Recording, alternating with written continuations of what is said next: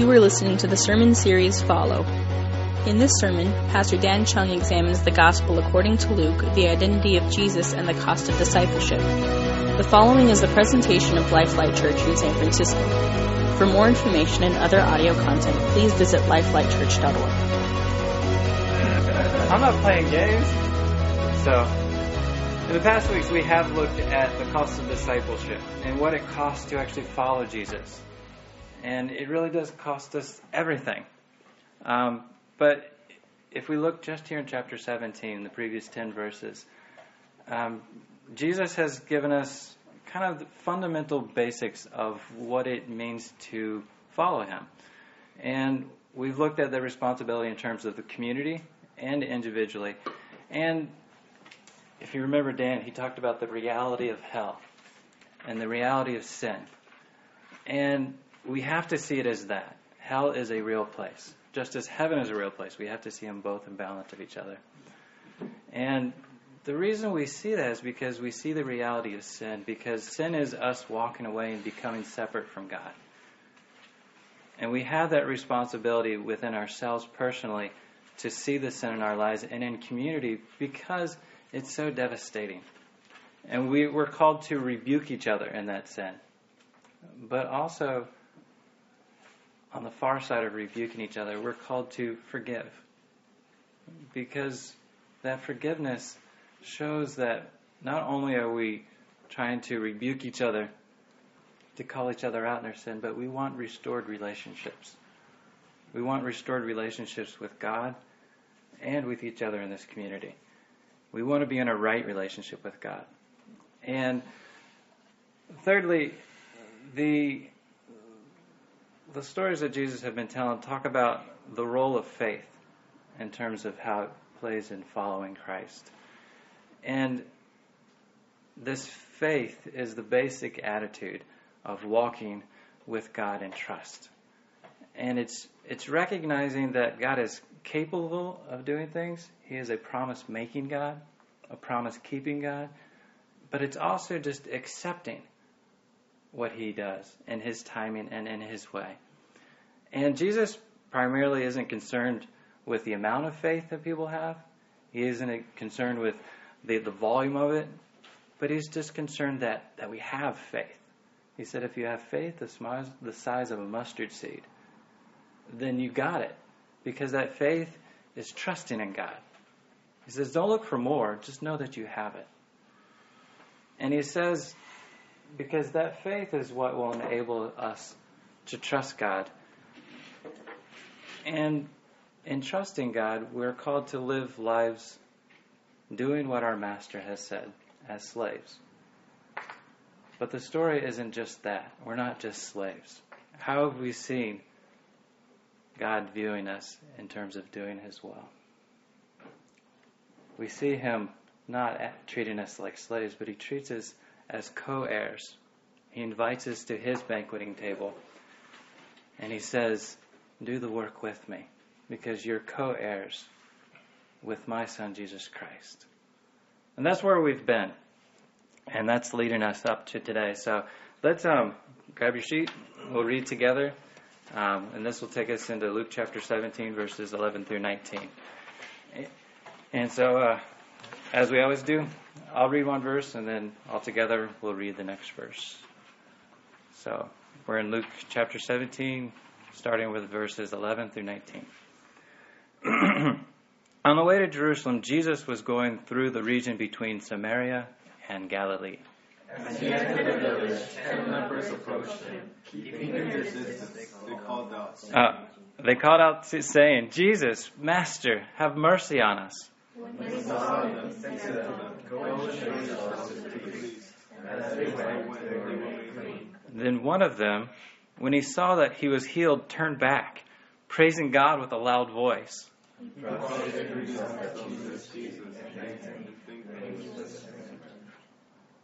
Then Jesus asked, Were not ten made clean? But the other nine, where are they? And then he said, Get up and go on your way.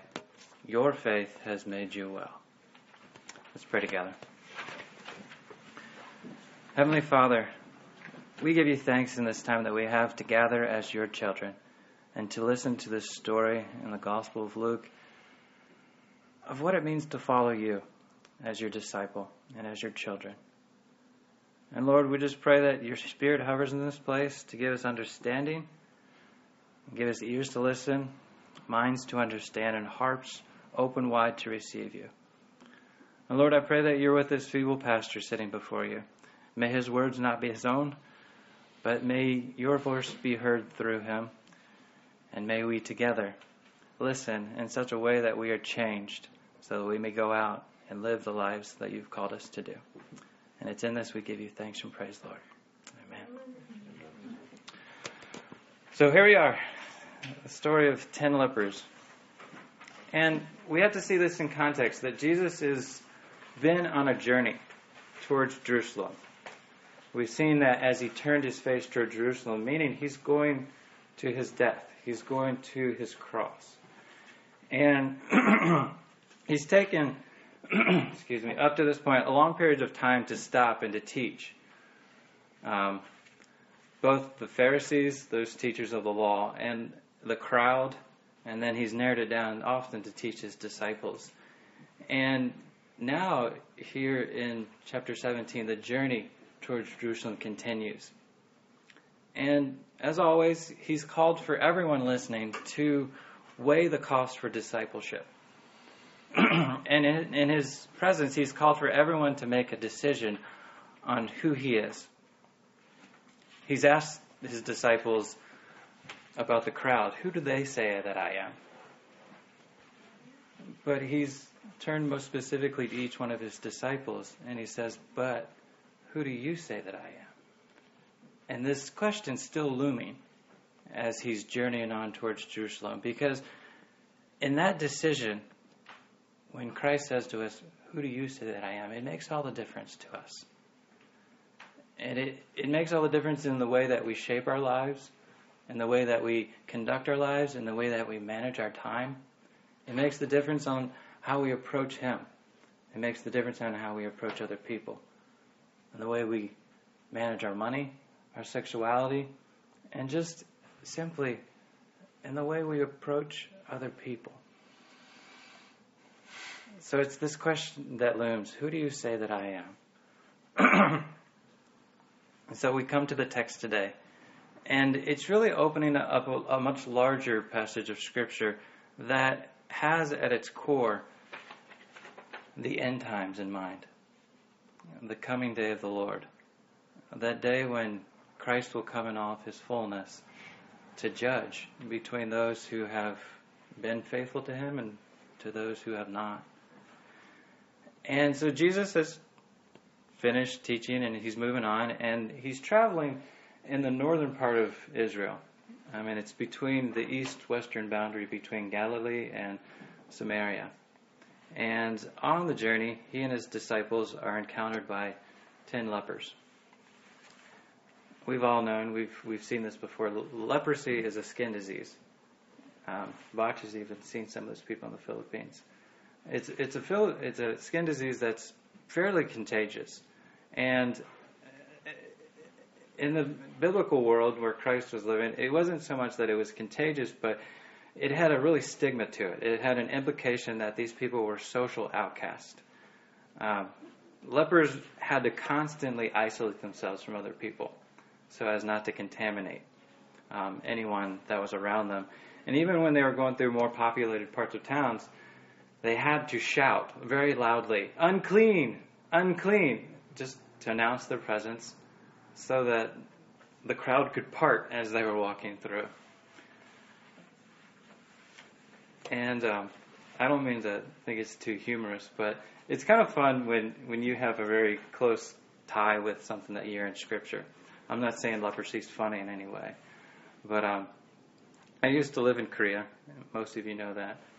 And I lived there in the late summer and early fall of 2009. And do you guys remember a really big world event that was happening on that time? What? 2009. It was when the world was terrified of H1N1. Oh, Do you remember this? yeah. And I lived in Korea at that time. And you guys who've been to Korea, on any given day, Korea has a real big stigma of foreigners. Um, they're a very homogenous culture, and if you're a foreigner, you're kind of seen as that. You're an outcast, and especially being a white face, I was seen as that every day. But um, that stigma was escalated even more with you know travelers coming into their country and bringing H1N1. Every country was that way, but so much more in my experience in Korea. But um, it was during that late summer I'd come back to the United States to visit family, and I was going back to Korea to begin the fall semester because I was teaching in a university.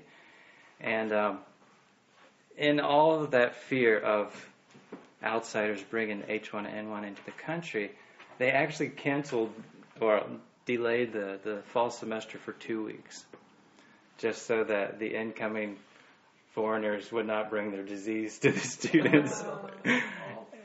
it was pretty cool. I mean, I didn't complain too much about the the extended vacation because I didn't have to immediately jump into teaching. I, I had some time to relax. But the joke became when we were on campus, especially amongst the foreign professors, was that we had to walk around shouting "unclean, unclean," so that you know everyone could stay away until they could prove that we were healthy. But um, you see the, the, the implications of the story here. And when we get into the story, we see that the main figure, one of these lepers, was a Samaritan. And we've seen the Samaritan people before in the Gospel of Luke. They were a, a racial and religious half breed. And more or less, they were an enemy to the, the holy nation of Israel. Um, and to the Jewish mind, seeing a leper who was also a Samaritan was shocking that they were receiving grace from, from God at all.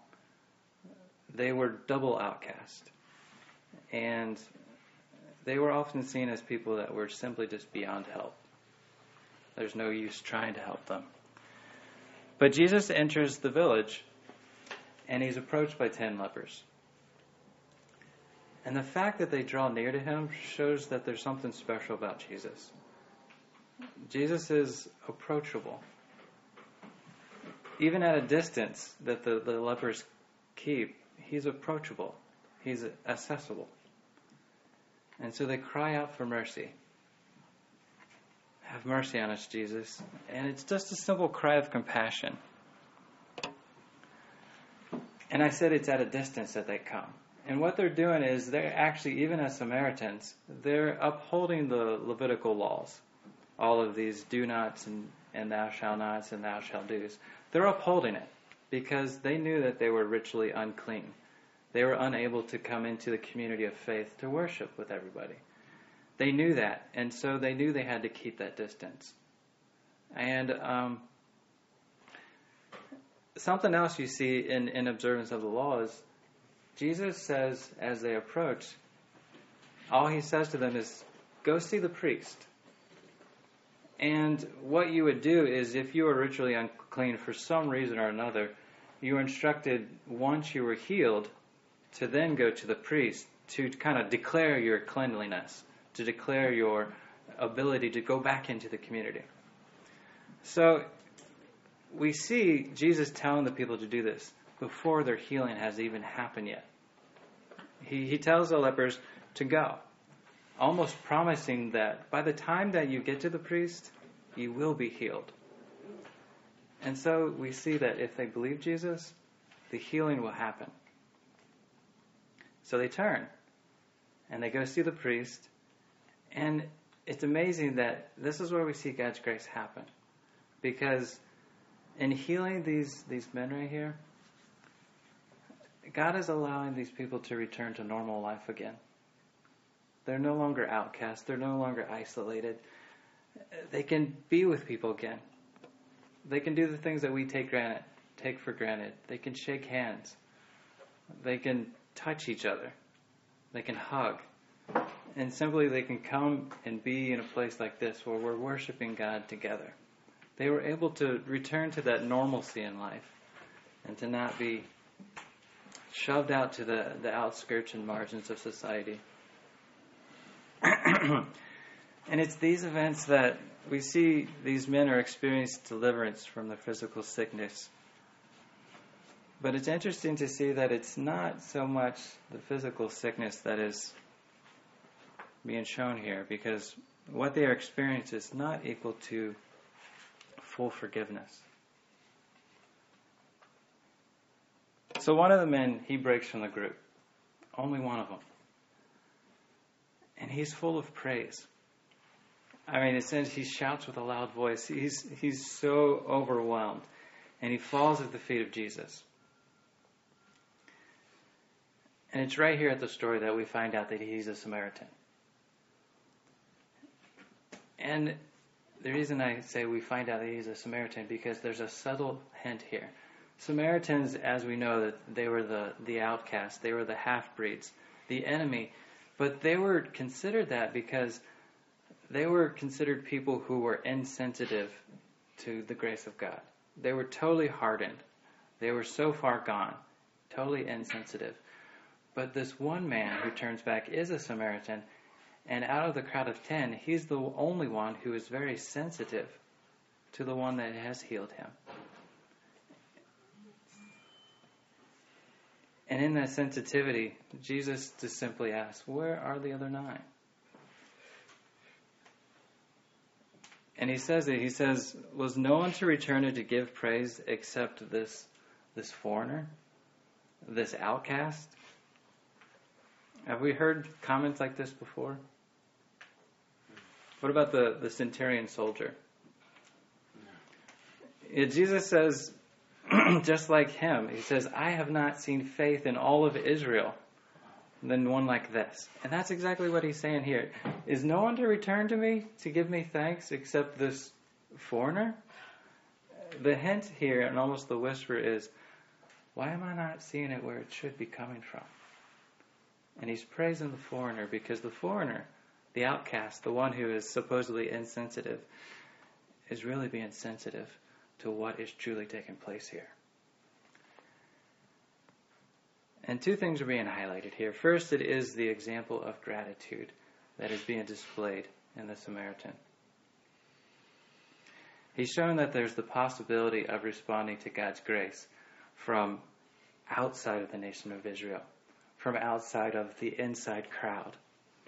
There is that possibility of God's grace extending to all mankind. And then we see that sometimes the most sensitive people to God's healing and to God's grace come from outside of the community, come from outside of the places that we think it would best be expected. and then Jesus responds to the man with encouragement because he encourages the man's attitude of thanksgiving by telling the man, Your faith has made you well. Your faith, your trust in God has made you well. And he's saying that although he has experienced the blessing of healing, this one who has turned back, it's really that his faith that has truly established ties, ties with Jesus. and it's his trust in God that has truly established him seeing God's salvation. I mean, all the men have been healed, but the deliverance affirms that what he has experienced is greater than his physical healness. Because isn't it true with all of us that in Christ we recite John 3:16, right? What's it say? For God loved the world. I mean, Christ has died to save all of us. Christ has offered us all forgiveness. But do we, like this one leopard, do we turn back and personally give Jesus thanks for the healing and forgiveness that He's provided us? So we see in the story that Jesus continues to minister to anyone because it's the world that He's coming to. And Jesus isn't a hoarder of his compassion. He isn't hoarding his, his love for just one specific group. Think about the, the story of the prodigal son. What's the story being told there? the story of the prodigal son. The son leaves with his With half, his of the father's inheritance. Spends it all and comes back, and the father welcomes him back with open arms and just loves him. Yeah, God's love is just so huge, and His compassion just goes beyond comprehension. It's undeserved, it's unmerited. He just simply is that compassionate. Think about the story of the lost sheep that we've seen. He cares for the ones that were lost, just the one. And all of he, all He asked of us is just to approach Him with humility, and just to see the reality of things that we aren't much, but He cares for us. We don't deserve it, but He gives us mercy. And all He asks of us is to come to Him with mercy, with a broken and contrite heart.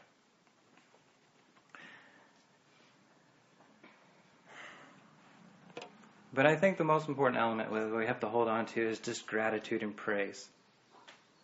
And it's because the gratitude and the praise of the Samaritan comes to Jesus. And it's this praise that again and again and again it establishes it establishes a true relationship with God in the way that it's supposed to be.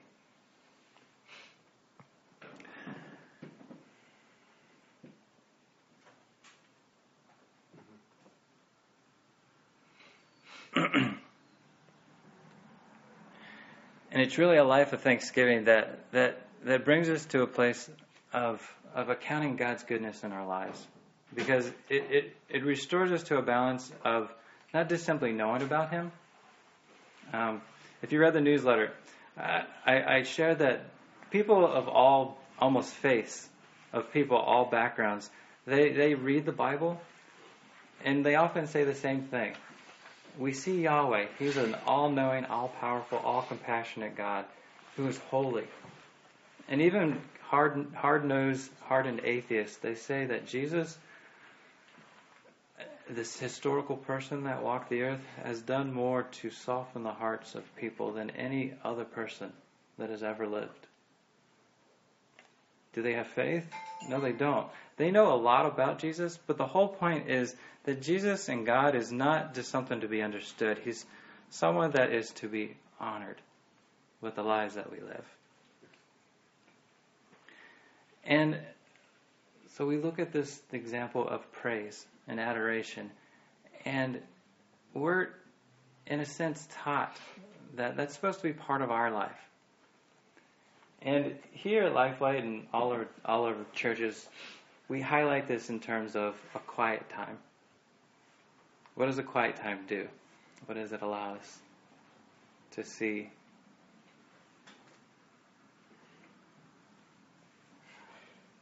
It allows us to spend time with God. How does Dan put it a lot of time? He says, "Go do this." Dan says what? Go on your date with Jesus. Exactly. and you know, I even laughed at Dan the first couple times I heard it. You know, go on a date with Jesus. I mean, it just sounds kind of cheesy and corny. But the more and more I hear it, I really like the way he says it. Because think about what is a date. Think about a date with a person. What is that? Spending time with them, getting to know them. Yeah, it's simply that. And the thing is, if you're going to have a long lasting relationship, even if it's not just totally intimate with a friend, if you're going to have a long lasting relationship, you need to have dates with them. You need to just simply go out, have time, have no agenda, just spend time with them and enjoy their presence. Just to be happy with them. And ultimately, that reminds us that we need to be thankful that they're simply with us. We need to be thankful that they're with us. And so, going on this date with Jesus, it's the same thing. We need to meet with him often in order just to be refreshed with his presence and to remind him of the goodness that he brings to us in his person by the presence of the Holy Spirit. Because think about it when someone truly falls in love with another person, what's happening there? Purple. Purple. What's that? well, Hollywood would tell us something like, oh, they're experiencing love, right? Well, I mean, it's true. They are experiencing love, but it's not just some entity. It's not just this wonderful, delightful, warm, fuzzy feeling. They are being changed. But what is really happening is they're experiencing another person. When we fall in love with someone, we're experiencing that person. And of course, I like the eyes. We're experiencing other people when we fall in love with them. And that does change us. So the person, the person is the actual thing that's happening. That's the objective reality. Of course, the, the consequence of that is the subjective part of it. We are changed but it's only because we've spent time with that person. So it's not where I'm in love. No, it's I'm participating in love with that other person. And that's why I, I really have started to like, you know, this whole notion of Dan just saying go on a date with Jesus because he's saying just have fun with Jesus, spend time with him, and learn just to be thankful that you're with him. um, Monica once told me, well, a couple weeks ago, and you maybe even caught the conversation. Monica's like, I don't know what you're talking about but she said she was talking with a professor on campus who said that um, Jesus never claimed to be a Christian. Is that right? Oh, yeah. Oh, no, it was one of my classmates who said Oh, it was one of the classmates. Okay. But he said that Jesus never claimed to be a Christian. And Monica told me this, and I kind of laughed. I was like, well, of course. but what we can say of Jesus was that he was one with his Father. He was like his Father. Um, and he said that me and the Father are one. I abide in the Father, and he and I are one. Um, and what he called for his disciples to do was to be like him. Because he followed it up. He says, I and the Father are one, and you and I are one. So abide in me as I abide in the Father. And so what he was telling people was, if you want to call me anything, was I'm a Yahwehan. Okay? I'm not a Christian. I'm like Yahweh. And so he was saying, since I'm like Yahweh, be like me. I mean, and that's what the term Christian or disciple means. A disciple is someone who is like their teacher, who looks like their teacher, who acts like their teacher. I mean, resembles them in every way. And so, really, of course, Jesus wasn't a Christian. We're the Christians. And the term Christian was actually first noted in Antioch by people outside of the church. They were looking at these people who they thought were nuts because they were so compassionate, so kind, in the midst of a really a, a sexually rampant, sinful place, and they couldn't put their minds around it in in any way other than to say they look like Jesus of Nazareth. They're like him. They're Christians, and so the, the term kind of stuck for people who look like Jesus. All of us who really live a life to be like Christ are Christians. And so we're taught to spend time with Him to go on that little date again and again and again, yeah. just so that we look like Him. Because think about the two people falling in love, or even if you spend time with your friends a lot, isn't there the, the common joke? You two look alike. You two act alike. really, that often happens. And if I go back to Korea, and I laugh at this, but when I was there, I had some of my Korean coworkers they would see me teaching in class or just see me out doing whatever, and they would say, "You look like a Korean." and I would just be like, "What in the world?" And I'm sure it wasn't my white appearance, but I mean, what they were getting at was um, my behavior kind of looked like what a Korean behavior looked like, and I think it just came from me hanging out with Korean people. I think it came with me just embracing and loving the culture when I was there and it's kind of still funny to me, but these dates with Jesus, they're important because it reminds us that it's not just knowing about God that we're supposed to experience, we're supposed to experience God Himself, just as we're supposed to experience another person. Mm-hmm. And that's where the change happens. That's where we begin to look like Him. And that's where we begin to act like Him. And really, it, it brings us to a place where we're just thankful that we're with Him. Thankful. And just to simply know that He is God. And that's where the trust and just the longing to be with Him comes. So back to the nine lepers. Think about the nine lepers who didn't return to Jesus.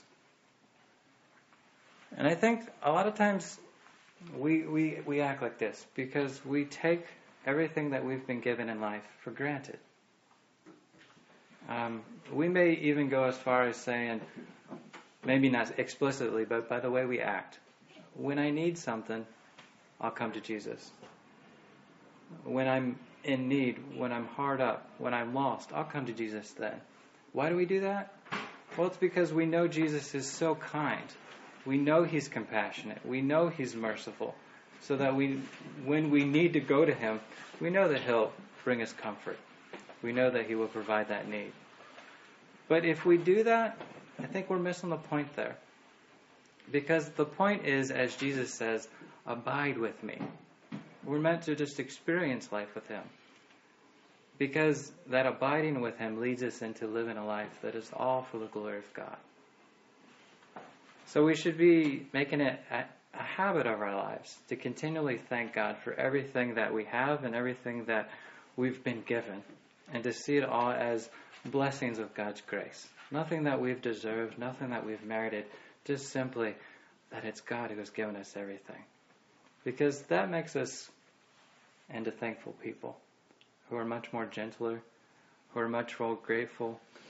And it stops us from assessing life in terms of what is owed to us or what we owe to another person. It just brings us to a place where we're not bent on bitterness and anger, but we're just thankful for what we have. Thankful for the littleness or the muchness that we may have. So, what we see in the text happening here is the basic picture of salvation is happening. The one leopard who, out of the whole group that was healed, only one turns back to thank Jesus. And what he's doing, he's recognizing that what has happened is from God, and it has happened through the work of Jesus. He stopped to stop, and he turned to thank Jesus because he was personally appropriating what had happened to be from Jesus alone.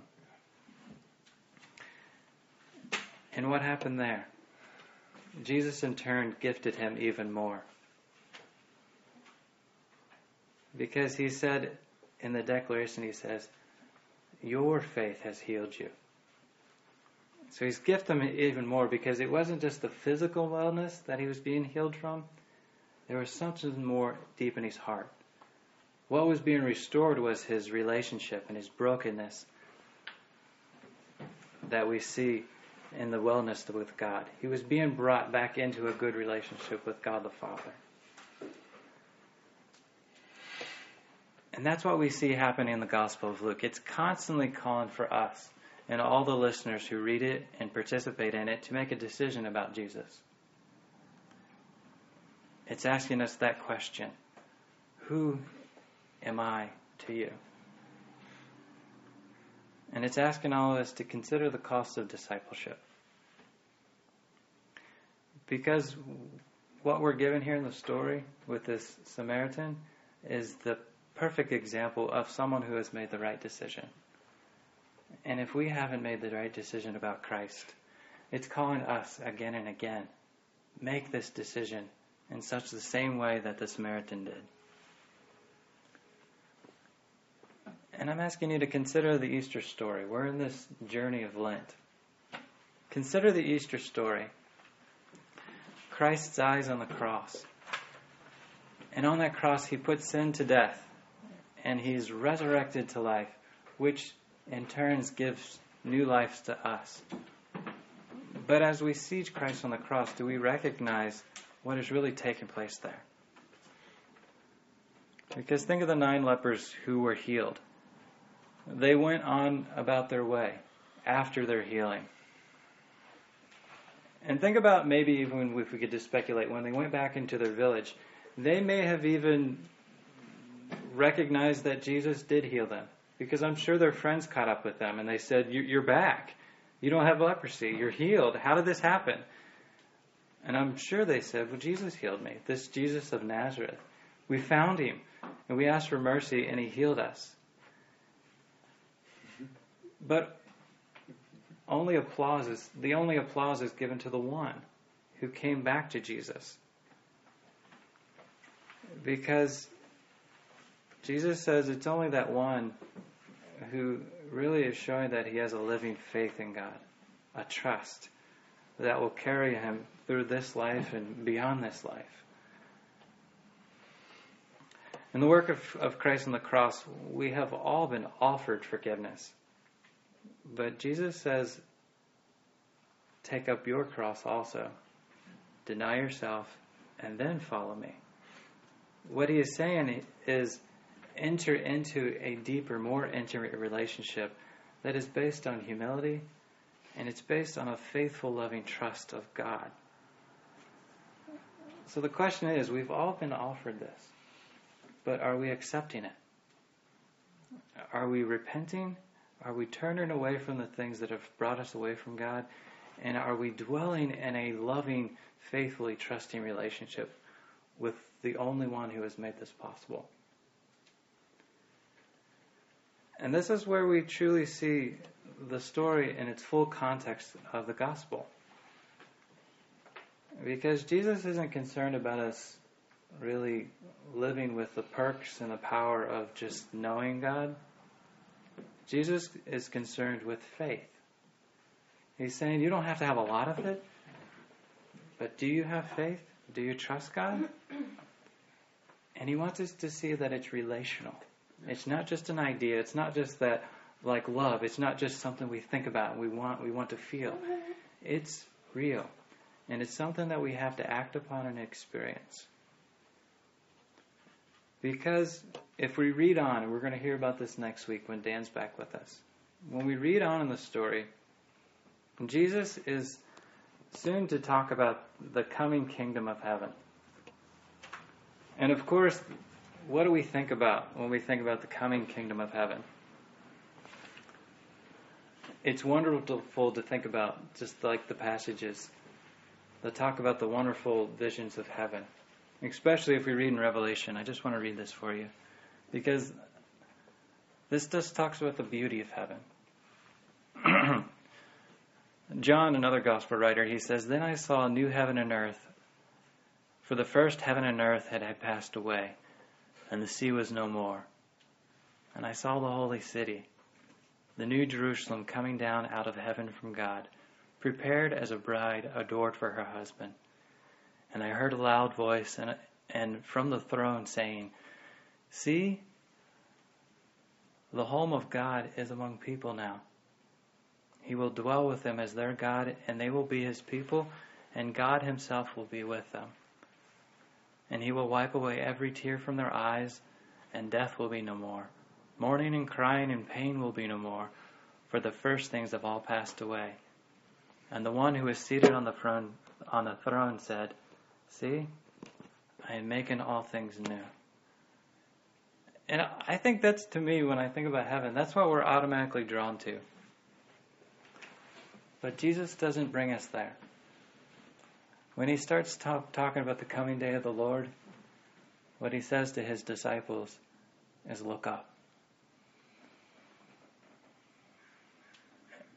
And as we hear that bird calling, he says, Look up and see the vultures. It's not a pretty picture. Because the coming of the day of the Lord will indeed bring redemption and reconciliation and relationship. And it will bring a newness to all God's creation and to all those who have followed Him faithfully. But on the coming day of the Lord, there's going to be surprises. The vultures in the sky mean there's nothing but judgment. And there's nothing but death for a lot of people. And Jesus wants us to see that very clearly. And he reminds us, as he did with the community of faith then, that in the days coming between now and then, it's only going to get tougher here on earth. Times are going to get harder to live as a, as a faithful follower of Christ. There's going to be a lot that persuades us to walk away from this community. There's going to be a lot that, that teases us and persuades us to participate in a life that is selfish, in a life that is seeking self gain. Life's going to get tougher, and Christ wants us to know that. But He wants us to be concerned with faith. Because He says that faith, the trust that, that, that you have with God, and the life of gratitude that you can have in that trust, He says that will be the fuel, that will be the energy that brings you through all of these difficult times to see the beauty of heaven, where all tears are wiped away and there is no mourning or sadness. It says the trust that you have with God, that relationship, that time that you spend on a date with Him, the experience of His person is what will carry you through until you see the fullness of all His glory. Christ said to all of His listeners who were faithful to Him, He said, Wait on the Lord. Come unto me, all who are weary and heavy laden, for I will give you rest.